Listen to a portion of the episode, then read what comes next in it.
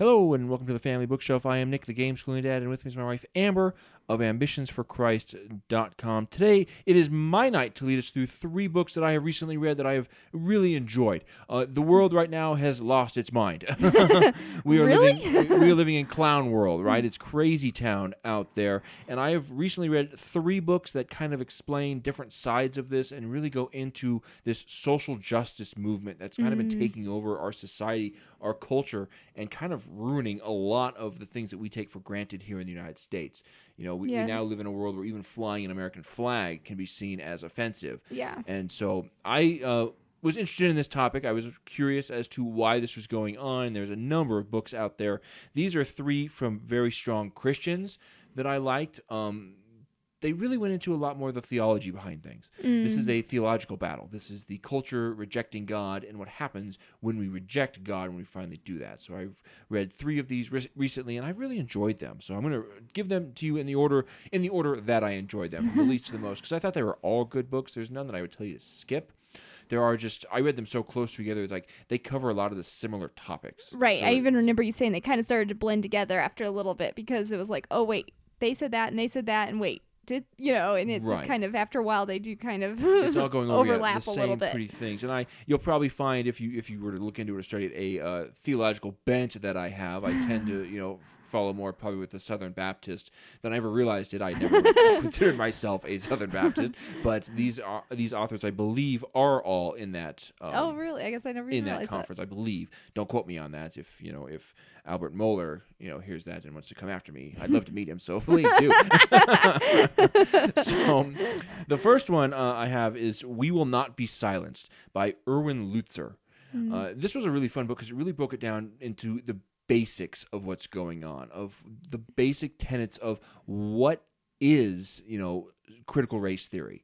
Not necessarily the stuff behind it of where did we get there, how did we get here, but more of why is this, what is this? You know, I've never heard of this before, and yet in the last year and a half, let's just go that far, it's everywhere. Yeah. You know, it's in every school board meeting constantly all of a sudden. Well, and I mean, I'll be honest. The first few times I started to hear this term, critical race theory, it was like I don't even even know what you're talking. I have no clue what this is. You know, it's one of those things. It's like this just popped up out of seems almost magically out of It seems nowhere. out of nowhere. It's just all of a sudden here. yeah. And as you read these books, you realize that's not the case at all. Mm-hmm. Uh, the next one I, does an even better job of explaining how we got here. Right. But Erwin Lutzer really breaks it down into the basics, and I liked that because I didn't entirely understand what's going on. I mean, all I'm getting Mm-hmm. is the the left saying that it's a not a thing, or b don't worry about it because it's not a thing, which isn't right at all. And I got the right in a total panic of you know let's all you know. F- Tear our robes and put dirt on our hair because this is the biggest heresy that's ever been created. Right. It's like, whoa, what is this? Because this is a magical phrase that has just popped up and become part of our everyday vernacular seemingly overnight. yeah. And so I, I hate that overreactions that both sides seem to get. And I thought Erwin Lutzer did a nice job of breaking it down into here's what it is, Mm. and then going into here's how the church should respond. Yeah. And and he has a great point, and I think if I remember right, his thesis was we're not going to win this this battle, right? Oh. Because the, the the church isn't here to win this battle. this is not the battle. This is not the war that the church is concerned over. right. You know, the church should not be involved. Not that we shouldn't be involved in this, just that our sights should be set on higher or more glorious things. right. You know, the, the church should always be the church. It's the church first. We are the church Mm-hmm. of Jesus Christ. We're here to call people and bring people to the to Christ. To Christ. Well, and once you're to Christ, that changes everything. Yeah. You know, there's a lot of change that's going to happen after you're at the cross. It's not going to happen before you're at the cross. You can't expect unbelievers to act like believers can't. because they can't. Yeah, they, they simply can't act like believers until they have the Holy Spirit Right. in them. So he does a great job of kind of keeping those things in focus of here's what critical race theory is. And honestly, here's why it's wrong, here's why it's bad, but we have to understand that our primary goal, our primary reason for being on this earth is not to combat critical race theory, it's to go find disciple and make disciples. Go into all Mhm. the world, you know, teaching, to Teaching, making disciples. Yes. baptizing in the name of the Father, Son, and the Holy Spirit. You know, Basic stuff here. It's- Keep your focus the main thing, you know. Right. Keep the main thing the main thing. So that was a, a really good beginner book as far Mhm. as uh, what you were, should be looking for, or looking at, and it was a nice place to start. It was also the one I probably liked the least because I had read others first, and so I'd already covered a lot of this. Right. Um, the next one I just finished, I just finished this maybe a week ago. It's called Fault Lines by Voddie Baucham, and I think I'm pronouncing his name right. I- Voddie Baucham. kind of how I think I've only ever seen it um, written, never heard it said. So yeah. to excuse me. And he sounds like a really cool dude. The first probably third of this book is his biography, and Mm. he's like, "Whoa, wow, this guy's really cool." you know, he's and I looked him up on YouTube. He's a big, huge guy. He's probably easily my size, and I, I that doesn't mean anything to people listening to my voice. My, my wife, who's sitting across from me, she knows what I mean. He's a giant, okay? He's a very big man. It's like wow, and here he's you know he's speaking with all the research and all mm. the apropos and all the you know all the, the fine, all the fine speaking that you would expect from a you know. A learned professor, learned or yeah, professor. It's like, wow, you know, he's a middle linebacker, you know, Yeah. The brains of Einstein. Like, Yeah. whoa. So anyway, uh, Fault Lines was nice because it really went back into history of where this came from. Voddie Baucham had been speaking about this and arguing over this back in like the 90s, I think, and he was able to see from a distance, this is what's coming, and we Mhm. need to start realizing that as the church, we're not ready for this. yeah, You know, uh, he. What I really liked about his book was probably um totally incidental on his part. It really wasn't part of his major thesis, but he just went through you know church after church and follower after follower and leader after leader who have given in to social justice and who are now mm. believe in it and who have now come out put their necks out there and said that you know that racism is the biggest evil in our world and the biggest evil in the United States. And they've totally lost again they've lost the focus. They've Yeah. lost the fact that we have we have not kept main things main things. The church Right. needs to be the church and our focus is Jesus Christ. Hmm. The worst thing in this world is sin and if Right. you don't say that then you are wrong right. you know Sin, and you need repentance, and look to the cross. Again, it's the main thing is the main thing, and it's so easy to be swayed away from that. It is. because when you look at the news and when you follow all the hype that is happening out there, your mind and your eyes will instantly switch focus off that. And I can see why churches are being swept away by it right now. Mhm. It's easy to be swept away Right. by it. And it's culturally acceptable. You won't take near as much flack if Mhm. you are swept away by it, let's be honest. Definitely. And so yeah, and I, it's also i mean it starts to affect your bank account you know if a Mhm. church if these giant churches and some of these are giant churches that he's talking about men Yeah. that have written other books that i've read and really enjoyed and they probably preach to 1000 2000 people every sunday yeah. and if these churches were to have splits these churches would no longer be able to function, Function. and he would no longer be able to get a salary you know so it's like he It affects the bottom line. it's yeah it's like this is really sad we've again we have lost the main thing and the church Mhm. was not ready for this and the church has been really under attack yeah. and a lot of churches have lost their way because of it It's going to be a sifting for the American Yeah. church. and it's every congregation it's in every church whether how big or how small you are it's Mhm. something that every church is going to have to grapple as a body You Yeah. know, how do we deal with this and how are we dealing with this and what can we do what can we do better because i Yeah. think we can always have better relations with each other i mean paul says continually you know keep the debt of love and can we love one another better unity in the body, unity in the Oh, Christians. I mean, it's huge most throughout. of the epistles as i'm rereading them here this last month are about unity in the body hmm So that's a, clearly a key concept that we have to do. We can do better at loving one another. I believe that. Mhm. I know we can. But we don't sell our souls and we don't sell the gospel to believe that racism is the worst thing in the world. Right. You know. We we can't stop making the main thing the main thing Yeah. again. I feel like we're just saying this over and over again, but it's the truth here, and that's been the problem. So and, and Voddie Baucham really seemed like he was on the cutting edge of a lot of this. He saw this Mm. coming in back in the '90s. He was willing to put his name on um, on doctrines that encouraged Christians to pull their kids out of public schools. He was doing that again back in the '90s. That back when you were being. that's back when my parents first did it, and it was weird And when we did it. yeah, we're all considered weirdos. You know, Yeah. and it's mhm. not the case anymore. it was a fringe movement still let's be honest i mean that it was a fringe thing to take your kid out of a public school and not to just go put him like yeah in a christian school or you know something like a slightly better tinged version of just what the public school Yeah. offered. You know. to actually and he and he actually lives it. I believe he has seven kids. I think four of them are adopted. Again, I, I'm not sure if he wants to reach out to me and correct that. I'd love to meet him. You're Yeah. just fishing here today. I'd love to, man. These guys are so cool. It's like here's some intellectual giants that I'd love to just spend a, a, an afternoon with and pick their brains for ten minutes, or honestly just listen to them talk for ten minutes. yeah. You know, I wouldn't have anything to say. this is when you be quiet and listen. you Yeah. know? So I think he has like seven kids. Several Wow. of them are adopted. He actually moved to Nigeria.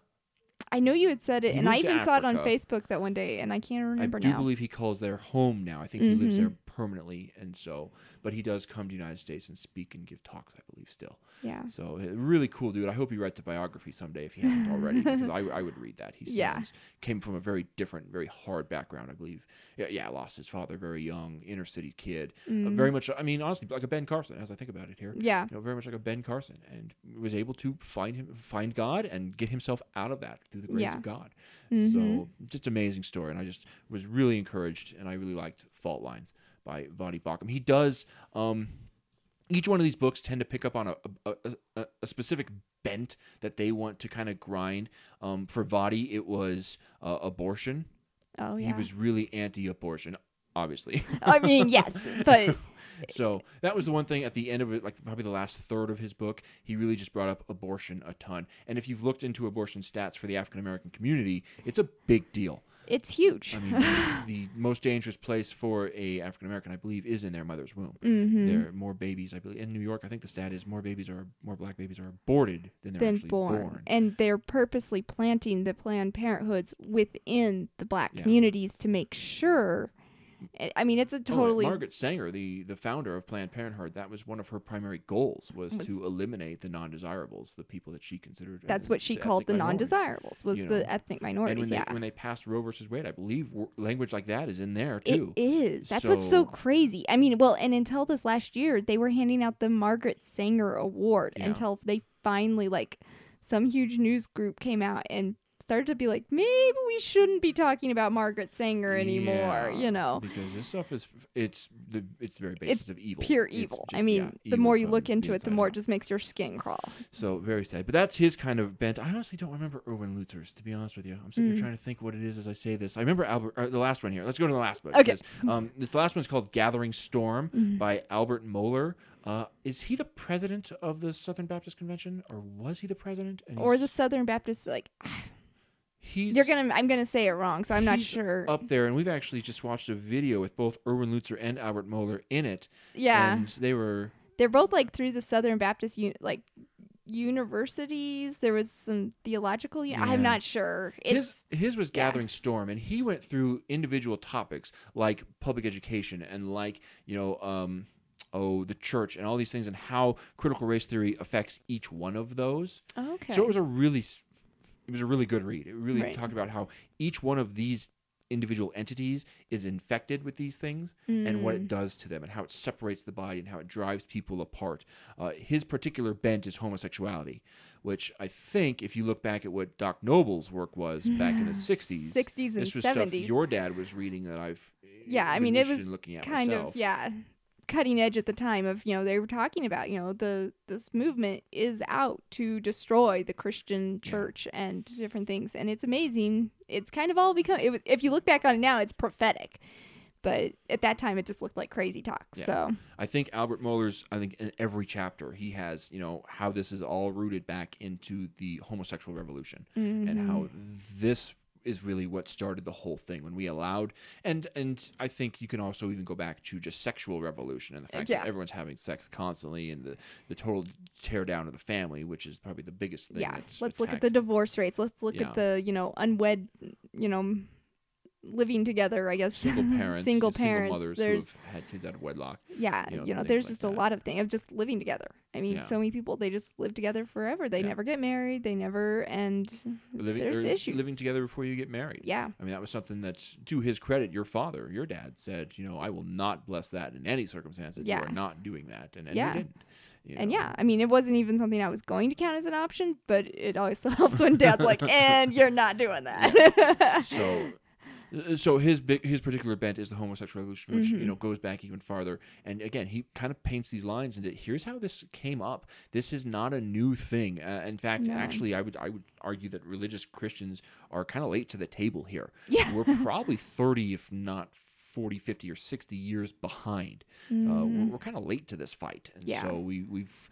Again, kind of to go back to what Erwin Lutzer said, we've kind of already lost. You Yeah. know, if- we It's- want to, it doesn't sound hopeful in that sense. it doesn't. And, and what's hopeful is that we have a sovereign God who's going to Mm-hmm. prevail no matter what happens here on Earth. Right. earth. You know, the problem is we want change to happen now, and the next election is going to fix everything. And it's like, actually, no, we. We've given our children to these people for at least one, let's say, probably closer to three generations. Yep.